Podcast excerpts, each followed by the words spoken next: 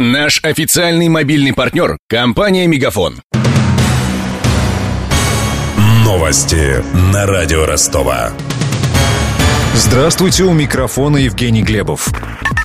В деле Алексея Улюкаева могут появиться новые фигуранты. Об этом РИА Новости сообщил источник в правоохранительных органах. По его словам, по делу ведется кропотливая работа и точку ставить рано. И сегодня же ведомости со ссылкой на свой источник написали, что наряду с бывшим министром экономического развития велась оперативная разработка и других чиновников федерального уровня. В частности, под наблюдение силовиков попали вице-премьер правительства Аркадий Дворкович, помощник президента Андрей Белоусов. О расследовании стало известно после задержания в ночь на вторник Алексея Улюкаева. Его обвинили в получении крупной взятки и посадили под домашний арест. Свою вину экс-чиновник отрицает.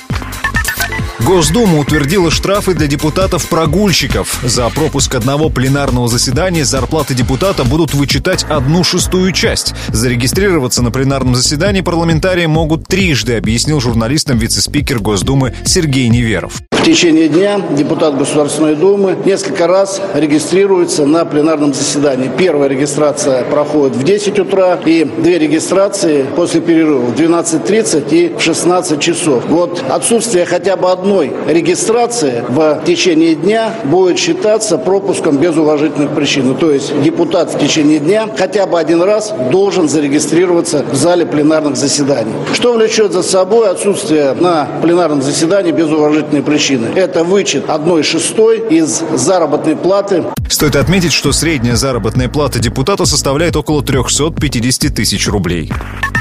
Работников дополнительного образования обяжут переучиваться в соответствии с новым профессиональным стандартом. Документ вступит в силу уже в следующем году, а сегодня его обсуждали в Донском правительстве. Отразится ли повышение квалификации на зарплатах учителей, выяснял корреспондент радио Ростова Данил Калинин. Он посетил заседание регионального Кабмина. Указ о внедрении профессионального стандарта для всех педагогов был издан правительством России еще осенью 2015 -го. С нового года документ вступит в силу. Чтобы соответствовать новым требованиям, многим учителям нужно будет переучиваться. Это касается не только профессионалов, но и тех, кто ведет дополнительные кружки и секции. В Ростовской области треть всех таких преподавателей не являются профессионалами, рассказали чиновники.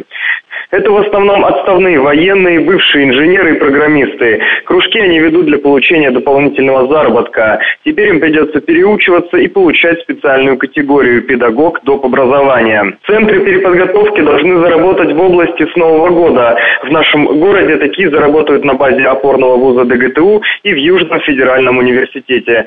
За год всех наставников планируют переучить. На зарплатах повышение квалификации не отразится. По стандарту педагог доп. образования получает получает 90% от зарплаты простого педагога. Средняя зарплата учителя в Ростове около 30 тысяч рублей. Между тем, по данным чиновников, две трети ростовских школьников занимаются в секциях дополнительного образования.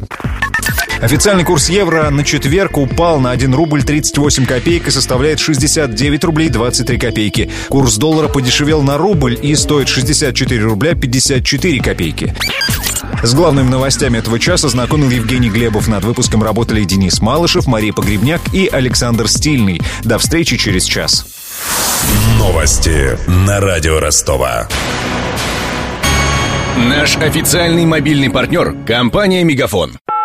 Сегодня вы не ответили на три сделки и пропустили шесть входящих клиентов. Пожалуйста, оставайтесь на связи, даже если вы покинули офис и даже если у вас нет офиса. Не упускайте свои бизнес-возможности. Подключите услугу «Виртуальная АТС» и получайте прибыль с каждым входящим. Мегафон. Бизнес по-настоящему. Подробнее на b2b.мегафон.ру